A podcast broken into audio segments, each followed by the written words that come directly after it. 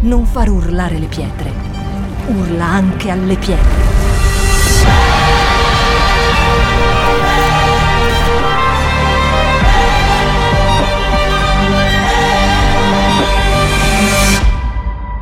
Shout 2022. Alza il volume della tua fede. Oggi non voglio fare teologia, voglio eh, condividervi un, un, tema che stiamo discutendo con gli altri pastori. Noi abbiamo un gruppo, abbiamo una, una chat, un gruppo dove sono inseriti tutti i pastori e, e i leader della Chiesa, nella quale condividiamo delle tematiche bibliche. Ognuno porta il suo, il suo pensiero, il suo tema e poi durante la settimana lo cerchiamo di, di, di sviluppare. Sono stato molto in crisi se, se parlare di questo, perché appunto di solito uno si aspetta che da un pastore alcune tematiche eh, vengano sviluppate da un punto di vista teologico, biblico, e sapete che le nostre predicazioni eh, non hanno prettamente quello stampo lì, no? proprio per una, una, scelta. Noi abbiamo la scuola biblica, abbiamo molti altri momenti in cui entriamo nel, nella profondità della parola. E stavo riflettendo sul fatto che forse oggi il tema, anche se non sarà eh, strettamente o profondamente studio biblico, può esserci utile perché penso che i tempi che arriveranno da qui in avanti necessiteranno di alcune prese di posizione che ci costeranno un, un prezzo, secondo me, non, non indifferente. Cosa avevo fatto durante la settimana? avevo preso le, le condivisioni dei pastori, avevo fatto un riassunto e poi volevo condividere. Cosa che farò? Trasmettervi il messaggio, cioè capire perché eh, noi dobbiamo eh, essere persone che decidono di consacrarsi e appartarsi per Dio. Ci sono alcuni eh, alcune parole bibliche, alcune, mh, alcuni aspetti biblici che poi fa- fatichiamo a tradurre in pratica. Cioè noi leggiamo, pensiamo che sia una cosa che riguardi la Bibbia o quel momento in cui siamo in chiesa, quando, quando preghiamo, invece in realtà sono aspetti che ci impegnano quotidianamente, cioè, ed è una cosa che ripeto spessissimo, cristiani non si è qua dentro o non si è solo qua dentro. Cristiani si è soprattutto fuori da qua, da quando cominci a fare i primi passi finito il gospel, a quando sei a casa, quando sei a scuola, quando sei al lavoro, quando sei con tua moglie, quando sei con tuo marito, quando sei con i tuoi figli, lì si vede di che pasta sei fatto o di che pasta sei fatta. Siate santi come io sono santo. Però prima di entrare dentro il discorso della santità, della separazione, appartarsi per Dio, dirò una, farò una prefazione. Comunque, guardate questa frase come divisa. Siate, ripeti com'è, siate. Verbo essere. Se la Bibbia dice una cosa, questo è un imperativo, questa non è una, una richiesta. Alcuni pensano che ci sono delle cose sulla Bibbia che vengono chieste ai cristiani. No, forse sei santo, forse perdona, forse evangelizza. No, questa è la nostra idea, è il, Dio che dipingiamo noi. Noi diciamo no, ma non, Dio non è così cattivo, Dio non è come lo dipinge il pastore. Infatti Dio non è come lo dipinge il pastore, Dio è come è descritto nella Bibbia. Dio è raccontato là, non come lo dipingo io. Comunque, siate cosa? Santi. Siate santi come cioè, come, in che modo devo essere santo? Beh, c'è una frase importante dopo. Io sono, che è il nome di Dio, io sono, e Dio è santo. Questo era un po' l'argomento che aveva introdotto il pastore Ianara parlando di santità, giusto? Questo era il tema che aveva introdotto in, in settimana. Però io volevo dirvi alcune cose prima di entrare in questo, in questo principio qua. Però teniamolo qua. Questa è, non, non ha un'opzione B, non c'è un'opzione C, non c'è un paracadute, non c'è un, un salvagente. Non c'è una scappatoia. Gesù lo ripeterà, siate santi come io sono santo, anzi dirà molto di più. Gesù dirà che dovremmo essere perfetti. Oh, cerchiamo di tenere lì queste parole. Voglio dirvi alcune cose prima. Volevo dirvi che ancora oggi c'è un problema che sembra lontano dalla nostra vita, che sembra non appartenere, non dico a tutti i credenti, ma molti più credenti di quanti pensiamo noi. Sicuramente è un problema che riguarda il mondo, è il fatto che quando Gesù è morto, io volevo ricordare a tutti, e non credo che qualcuno credesse veramente che lui era chi diceva di essere, tanto che mentre grandi leader della storia, una volta morti, hanno avuto i loro follower, i loro adepti, i loro discepoli, non mi piace seguaci, volevo, non volevo usarla per ultimo seguaci, seguaci, esattamente questo, però il colui che... E questi discepoli si sono impegnati a portare in giro le idee di quel leader, quello che Gesù ha proposto non è l'adesione alle sue idee, ma la fede nella sua persona. Ecco, se noi non partiamo da questo principio, non riusciamo nemmeno a comprendere le parole di Gesù. E quanto tempo è passato dalla, dalla morte e dalla resurrezione di Gesù? Ve li ricordate i discepoli di Emmaus? Completamente in crisi perché Gesù era morto, dovevano ancora, dovevano ancora sapere che lui era risorto. E quindi loro erano così afflitti, così depressi, così abbattuti, che erano incapaci di riconoscere Gesù che era con loro. I discepoli tutti lo abbandonarono. I discepoli tutti lo lasciarono. Non fu solo Pietro che disse a Gesù, eh, qualsiasi cosa ti succederà, io non ti abbandonerò. Lo dissero tutti i discepoli. È scritto così. Pietro era sempre quello che faceva alle volte da, da, da trombettiere. E guardate che lui era follemente innamorato di Gesù. Mancava di, di, di, alla volte di, saggezza, di sapienza, ma Pietro non era mosso da esibizionismo o dal fatto di voler essere migliore degli altri. Lui era follemente innamorato di Gesù. Anche le contestazioni che lui farà erano mosse da questo sentimento, un grandissimo amore per, per Gesù. Ecco, quindi seguire Gesù non ci richiede un'adesione semplicemente alle sue parole, ma fede nella sua persona. E in tutto ciò che Cristo è, perché Cristo incarna veramente nel senso vero della, de, del termine la parola di Dio. È qualcosa di più di un leader religioso, è qualcosa di più di un maestro, è qualcosa di più di uno che ha avuto parole di sapienza, tra l'altro che potrebbero servire e potrebbero impattare la vita anche dei, dei non credenti.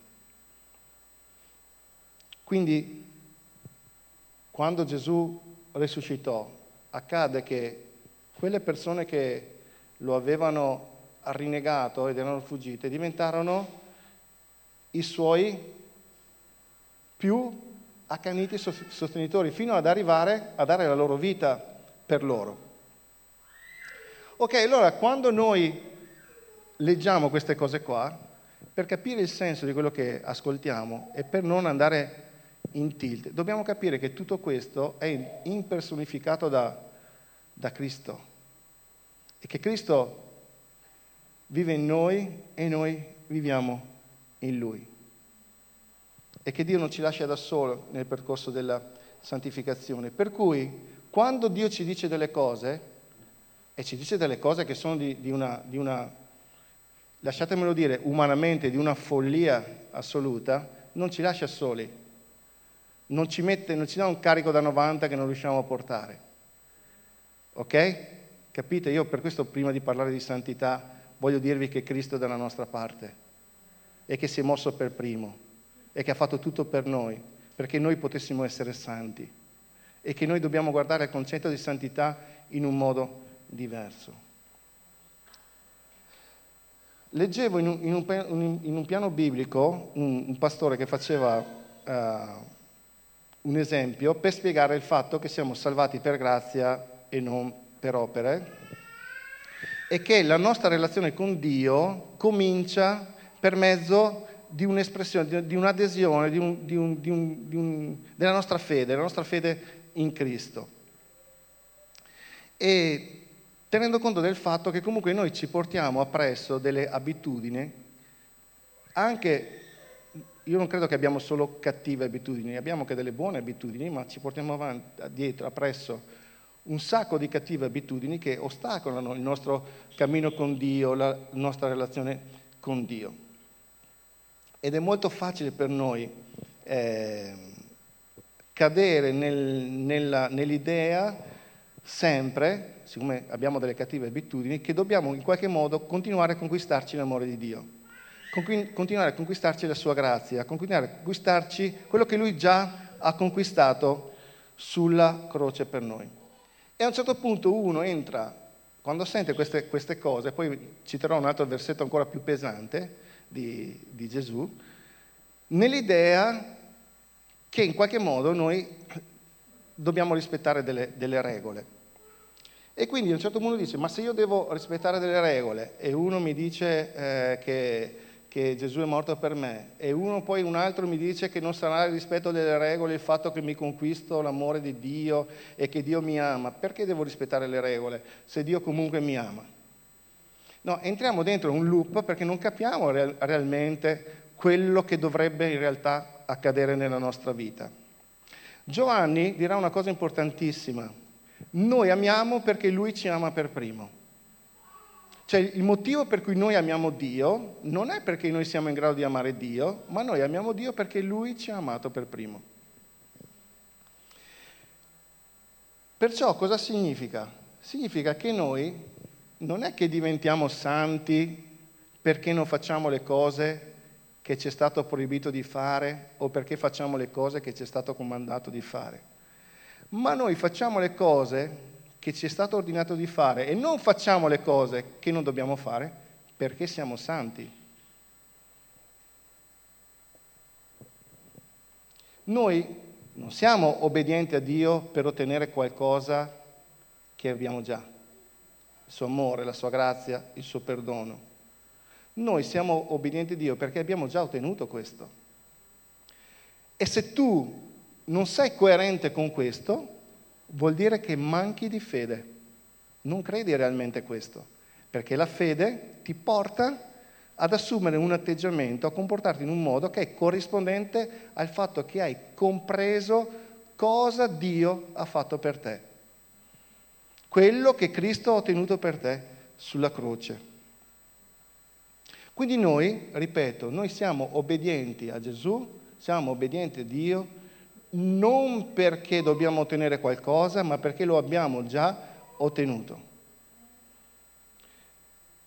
Una volta uno mi disse, ma allora cosa vuol dire? Che se allora siccome Dio ti ha perdonato, siccome Dio ti ha condonato, siccome Dio ti ha fatto grazia, allora puoi fare quello che vuoi. E no, anche no.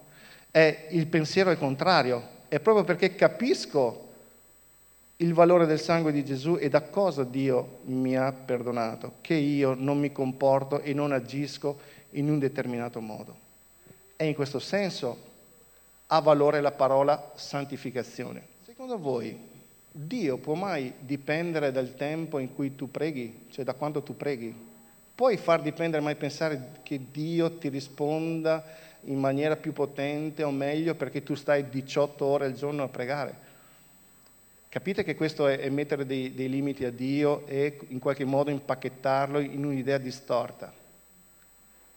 È ovvio che la preghiera fa bene a noi, perché pregare per me significa conoscere colui con il quale ho a che fare, significa ricevere direzione, significa stare alla sua presenza.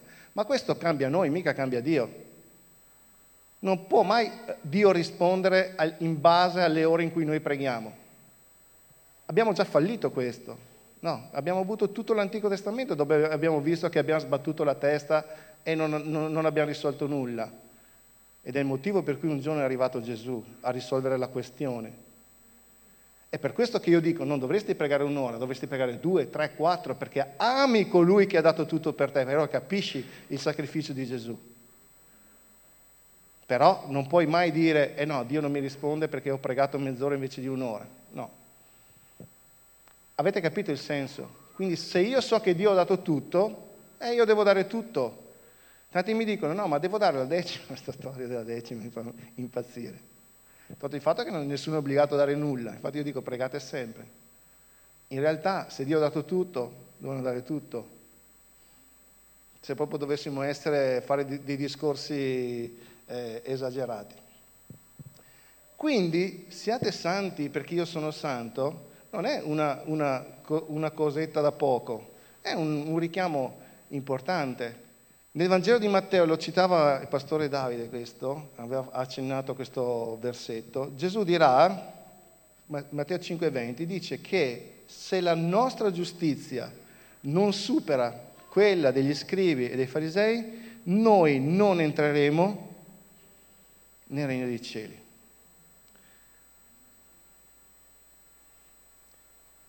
Nei versetti prima dirà una cosa ancora più interessante, in riferimento all'essere, ok? All'essere. Sempre 5, versetto 19, lui dirà dal 18, neppure uno iota, un apice della legge passerà senza che tutto sia compiuto. Lui lo adempirà tutto. Quindi la legge non è stata abolita. La legge è adempiuta in Cristo. Versetto 19 dice, chi dunque avrà violato uno di questi minimi comandamenti?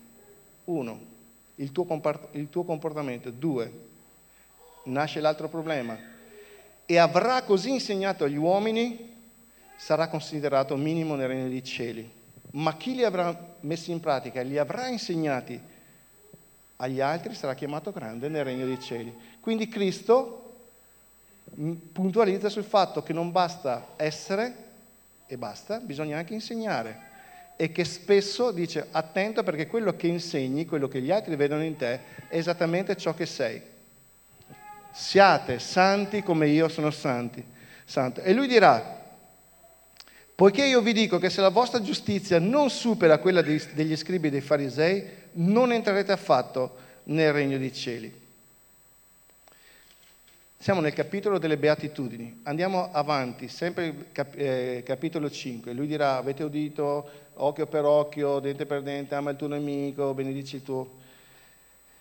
Nella, nel versetto 48 dice così, voi dunque siate perfetti, quindi qual è la richiesta che Gesù ti fa, Dio ti fa, lo dice Gesù, di essere come perfetto è il Padre vostro che nei cieli. Siate santi come io sono santo. Quindi cosa significa la santità di Dio? Che Lui è perfetto in ogni cosa, quindi non c'è tenebra alcuna in Dio. Lui è perf- perfetto nell'amore, perfetto nella grazia, perfetto nella misericordia, perfetto nella sapienza, perfetto nelle sue deliberazioni, perfetto nel suo consiglio, perfetto in tutto ciò che dice e in tutto ciò che fa. Ma Dio non poteva mai abbassare lo standard per venire incontro a noi. È, è impossibile che Dio abbassi lo standard della, della perfezione, della santità. Non può mai eh, scendere a, a patto con, con, il, con, il, peccato. È ovvio che c'è qualcosa di, di, di grande in questo. Ecco perché viene Gesù.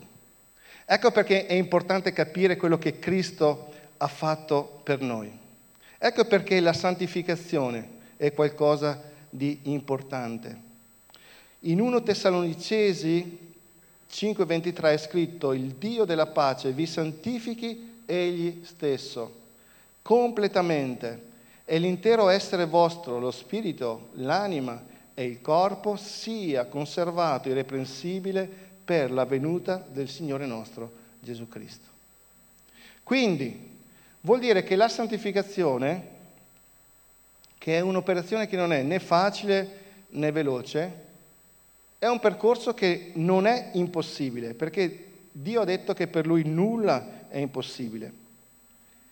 In tutto questo, impegnarsi, come dice Ebrei 12,14, a cercare la pace con tutti la santificazione, dice senza la quale nessuno vedrà il Signore, Dio è con noi. Il processo di santificazione non è impossibile, ma è non solo possibile, ma indispensabile, perché il, processo di santificazione riflette la nostra comunione con Dio, il nostro essere con Lui e il nostro essere luce per questo mondo e sale di questa terra.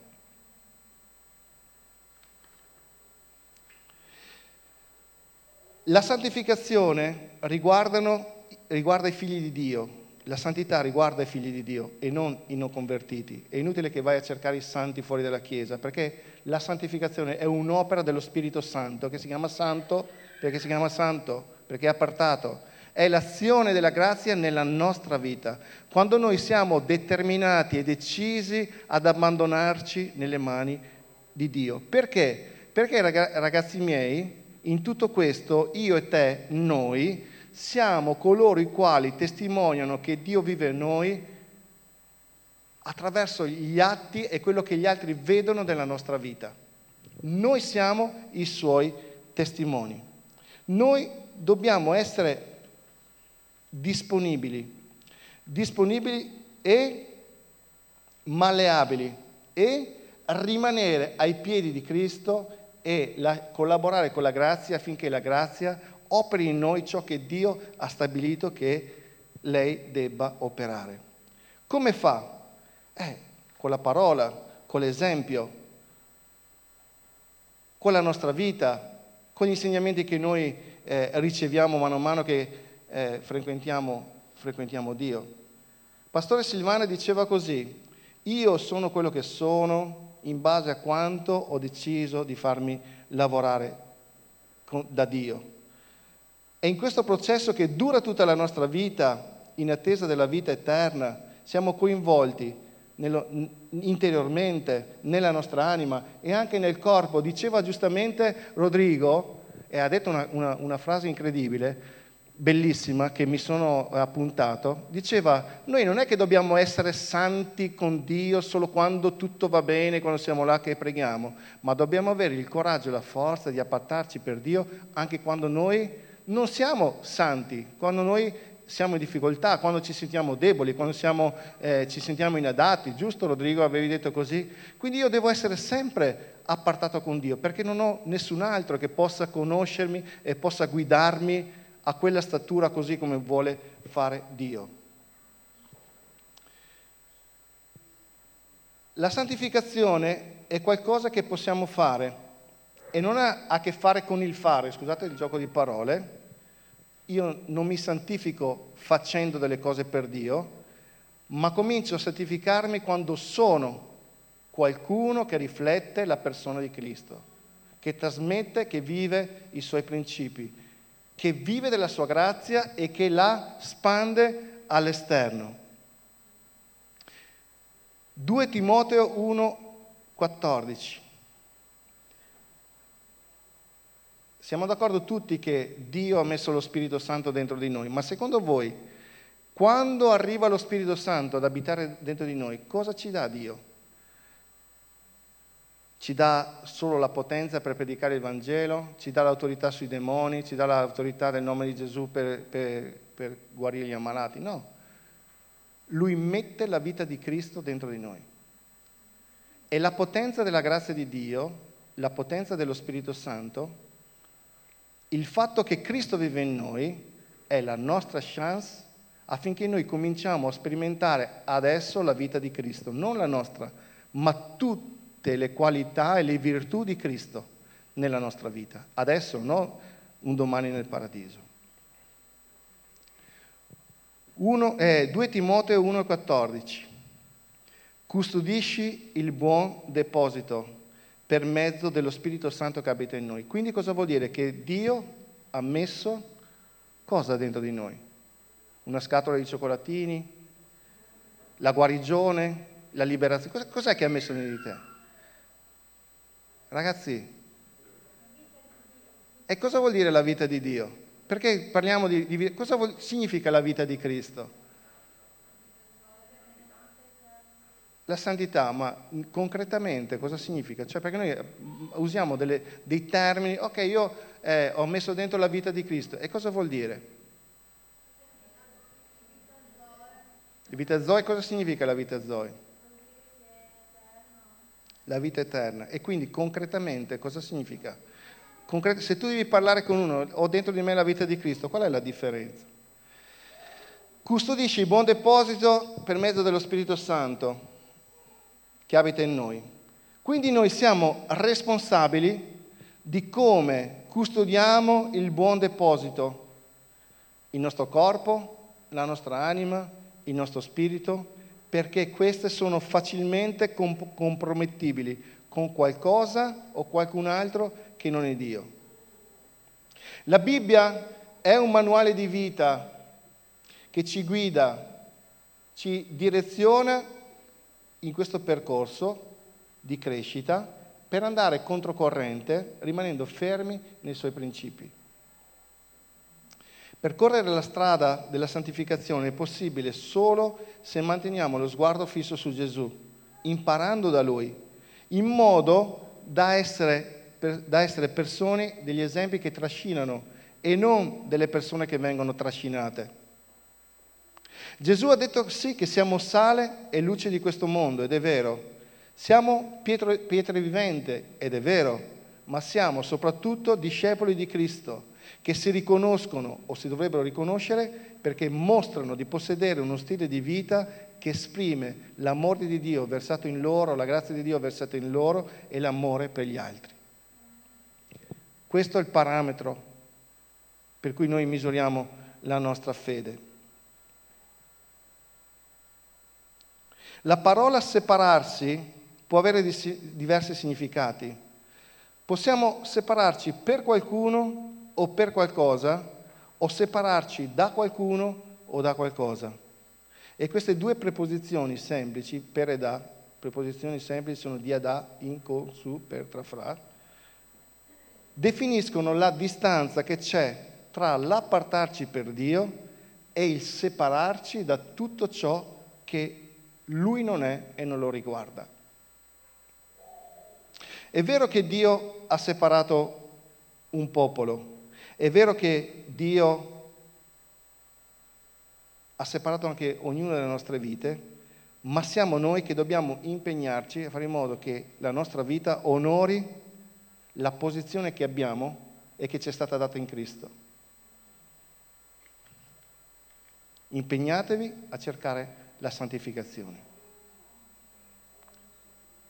Noi veniamo santificati perché siamo stati perdonati, giustificati, siamo già santi, ma è la nostra vita che deve fare uno step ulteriore, lasciare le cattive abitudini, quindi appartarci per Dio e separarci da tutto ciò che non è Dio. Guardate, c'è un, un'altra frase bellissima che ho letto, 1 Tessalonicesi 1, eh, scusate, 1 Tessalonicesi 4.1.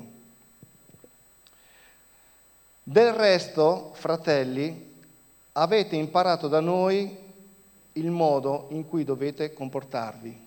Ascoltate perché sono parole importanti, perché qua dirà uno, ma io sono, sono già così. No, noi stiamo già in un percorso di santificazione.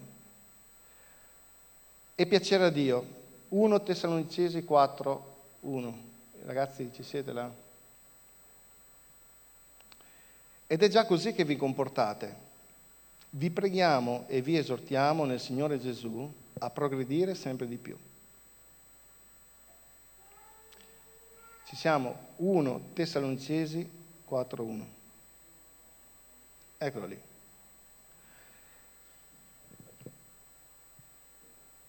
Paolo, parlando ai credenti di, di, Tessalonica, non dice che questi sono delle persone ancora da, da, da lavorare, dice è già così che vi comportate. Quindi magari tu già così ti comporti. Non sto dicendo che qua tutti non sono sensibili a questo percorso di, di santificazione. Ci saranno anche coloro ai quali non, non, non, interessa nulla, non gliene frega niente, alcuni che stanno eh, work in progress, altri che invece stanno lavorando, lavorando bene. Questo dovrebbe essere una, scriveva il pastore Irene, una santa e sana ossessione, quella di piacere a Dio. Ha detto santa e sana perché non deve diventare qualcosa che ci schiavizza, ma un piacere che abbiamo di eh, servire Dio. Paolo dice è già così che vi comportate.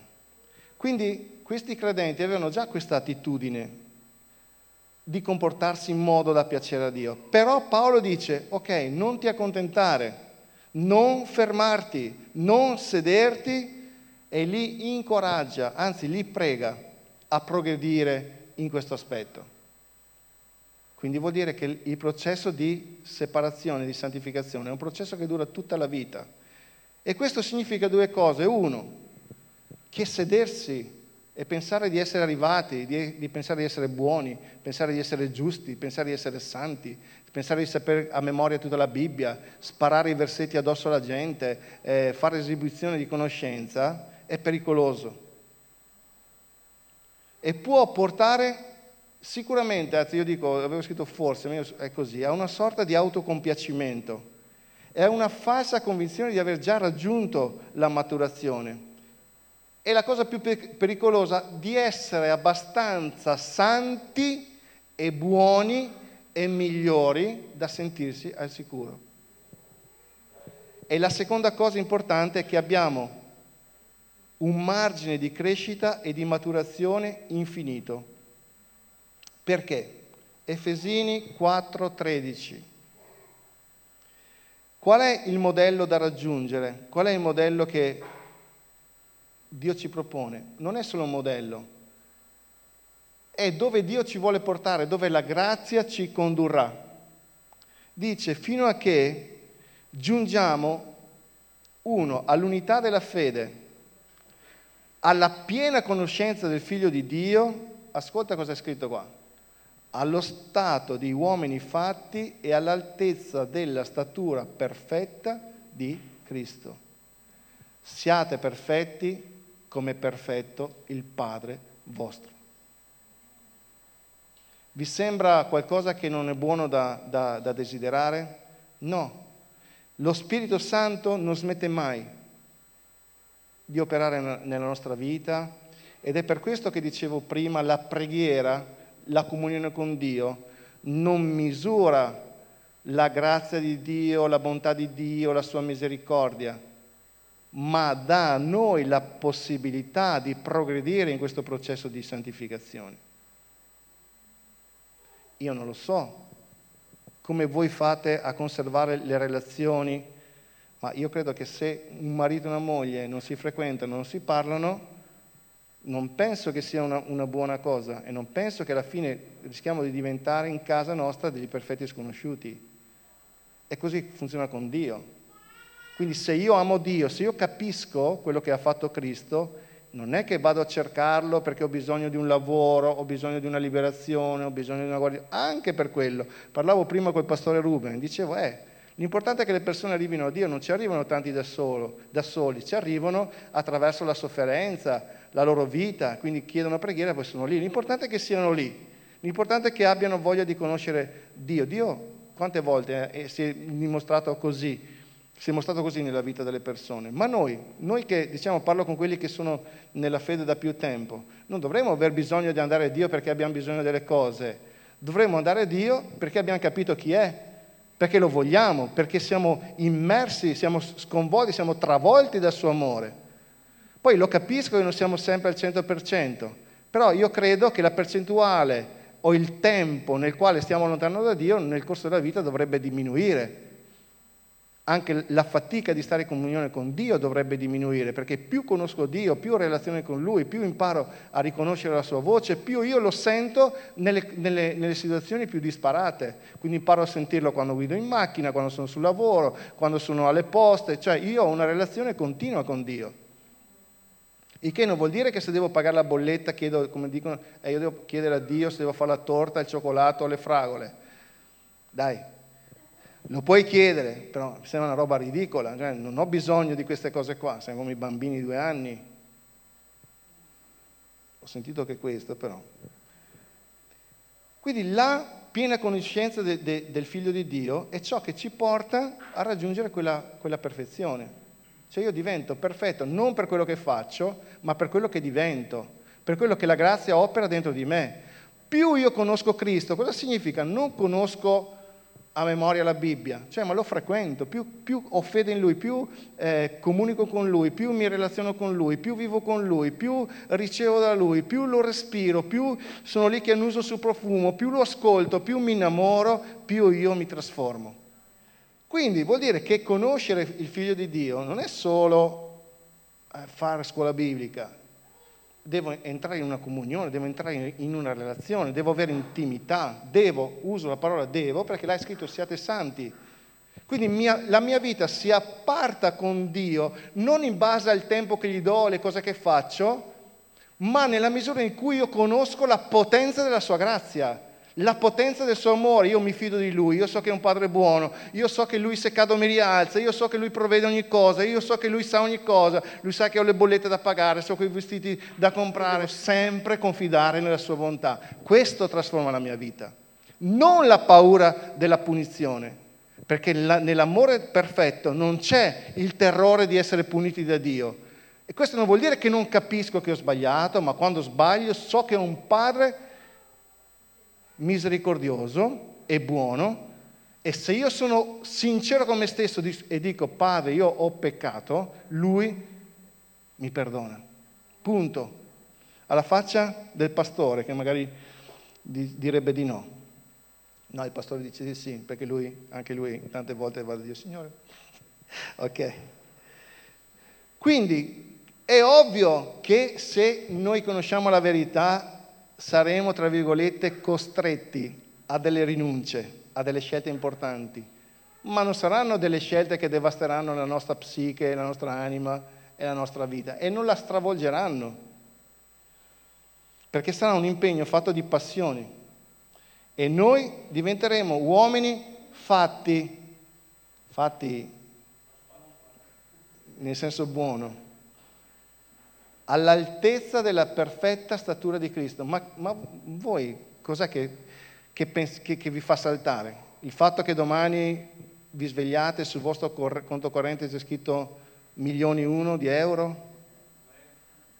Non vi fa saltare questa cosa, il fatto che Dio, nonostante voi, nonostante noi, nonostante la nostra infedeltà, nonostante la nostra incostanza, nonostante i nostri rancori, le nostre amarezze, la nostra incapacità di capirlo, Lui continua a infondere grazia, fiducia e fede nella nostra vita affinché noi lo conosciamo. Allora sì che ha senso pregare, allora sì che ha senso rinunciare, perché le mie rinunce non partono dall'idea che questo cambierà l'occhio di Dio, ma siccome so che Dio mi guarda in quel modo, io voglio piacere a Lui. Non ho detto che il peccato non avrà conseguenze, ragazzi, eh? Non mettetemi in bocca parole che non penso e cose che non dico. Io sono il Signore che vi santifico. Pietro dirà che noi siamo una stirpe eletta, un sacerdozio regale, una gente santa. Pastore Elena diceva così, normalmente pensando alla gente, ad un popolo, ad una nazione, pensiamo ad uno Stato come l'Italia, per esempio. Ma lei è andata a guardare nel, nel dizionario e questa parola, gente, santa, definisce anche una collettività etnica degli individui coscienti di essere legati da una comune tradizione storica, linguistica, culturale e religiosa. E quindi noi da cosa siamo legati? Cos'è l'unica cosa che ci lega? È la verità di Dio e la potenza dello Spirito Santo e il suo amore. E noi collettivamente e anche singolarmente siamo un corpo e siamo una gente santa, perché Gesù, Dio ci ha, ci ha fatto santi, ci ha appartati per Lui. E come Gesù desidera che la sua Chiesa sia santa e senza macchia, senza ruga, diceva giustamente, noi dobbiamo essere identificati dalla nostra condotta come singoli membri. Siamo un corpo una collettività che si sforza di vivere in modo da comparire santo e irreprensibile davanti a Dio, con il supporto e la forza della grazia. Vi leggo le ultime due cose, una l'ha scritta il pastore Edoardo, l'altra la Sacca.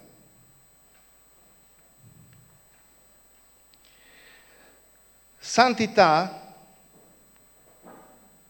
significa essere determinati a lasciarci cambiare da Gesù, a lasciare operare la grazia, a vivere la vita di Dio non solo quando saremo con Lui, ma già ora. Noi ora sperimentiamo il paradiso. È scritto che l'amore di Dio è stato versato nel nostro cuore e quindi noi abbiamo la capacità di amare con quell'amore Dio e gli altri noi dobbiamo essere determinati anche a cambiare per Gesù. E questo è possibile solo se sviluppiamo e viviamo con la gratitudine per quello che Cristo ha fatto per noi sulla croce. Avete capito? Siate santi perché io sono santo, non, è impossibile da raggiungere se non capiamo che questo è raggiungibile solo per mezzo di Cristo. È Lui che ci fa sperimentare quella santità, quella perfezione. Noi non siamo né santi né perfetti, lo diventiamo per grazia. Per cui non abbiamo scuse, nel senso che la determinazione a diventare santi, a camminare in santità, parte da quella consapevolezza, parte dalla croce. La croce è un passaggio obbligatorio per noi, non solo per il perdono, non solo per la, la, la così la, nuova nascita, per vivere quella vita Zoe, per vivere la, salvezza dell'anima, de, dello spirito e del corpo.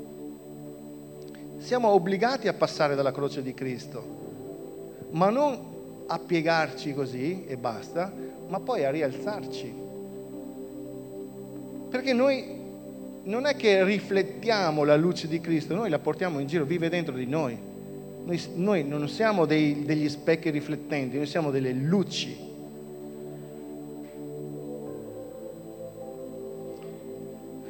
Quando una persona è determinata lo sarà perché ha sviluppato in sé la gratitudine per quello che Cristo ha fatto sulla croce. Solo una persona grata a Dio per quello che Gesù ha fatto avrà la possibilità di cambiare veramente. E quando noi guardiamo la croce, quando guardiamo l'opera della croce, quando ringraziamo veramente Dio per quello che ha fatto a noi, noi veniamo santificati. Ripeto, non perché quello che faremo ci otterrà qualcosa, ma perché noi faremo quello che faremo perché abbiamo già ottenuto quello che ci serviva. È facile? No, ma è possibile. Chiudo con, con quello che ha detto Sacca. Poi ragazzi avete visto che ho preso un po', l'ho, allargato, quindi, eh, quindi. 1 Corinzi 4, 5. 1 Corinzi 4, 5. Io ringrazio, ed è anche la mia preghiera per voi, io ringrazio sempre, ripeti con me, sempre. Guardate che Paolo cosa dice? Io sono sempre grato a Dio, non solo quando le cose vanno bene. Vi ricordate quante volte Paolo dirà ho imparato a stare nella, nell'abbondanza, nella... quindi tutto io posso in colui che mi dà forza, cioè in colui che mi fa grazia, perché la sua grazia mi sostiene. Ed è quando io comprendo che sono debole, allora sono forte, perché la grazia di Dio opera con potenza nella mia vita. Io ringrazio sempre mio Dio per voi, per la grazia di Dio che vi è stata data in Cristo Gesù. Possiamo dire amen? Ok, guarda la persona di fianco a te e di io sono grato a Dio per la tua vita e lo ringrazio sempre perché Dio ti ha fatto grazia ed, e quella grazia è in te.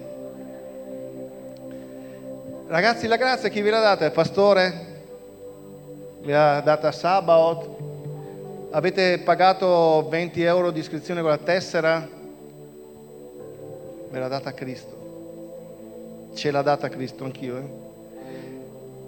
Perché in Lui, ripeti con me, in Lui siete stati arricchiti di ogni cosa.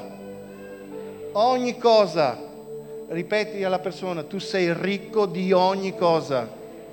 Di ogni dono di parola e di ogni conoscenza. E dovremmo aprire un capitolo, sarebbe interessante, un giorno lo farò.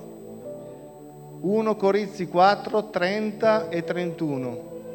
Ed è grazie a Lui cioè grazie al nostro papà, che noi siamo in Cristo Gesù.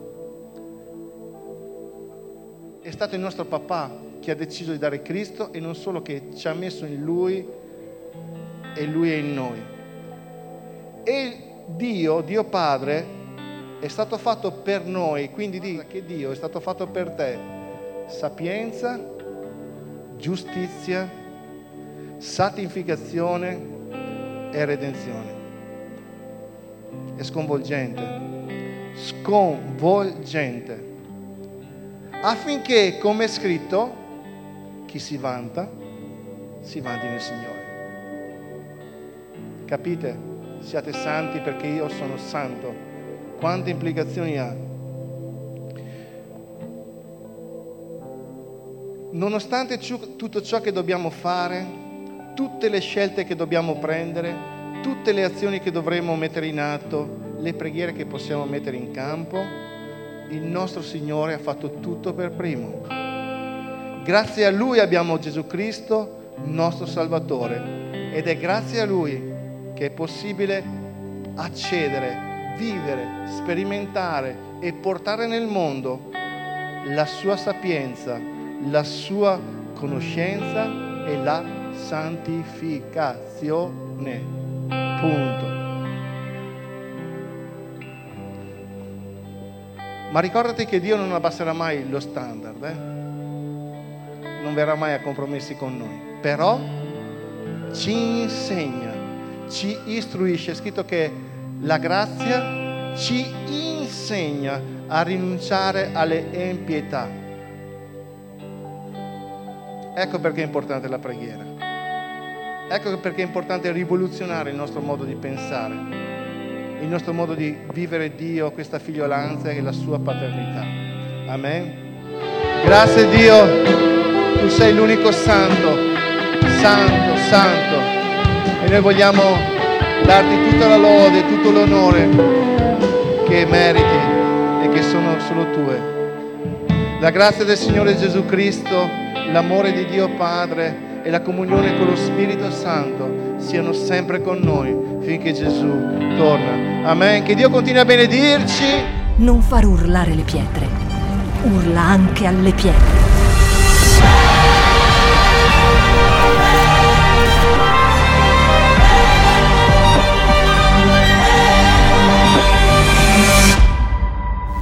Shout 2022. Alza il volume della tua fede.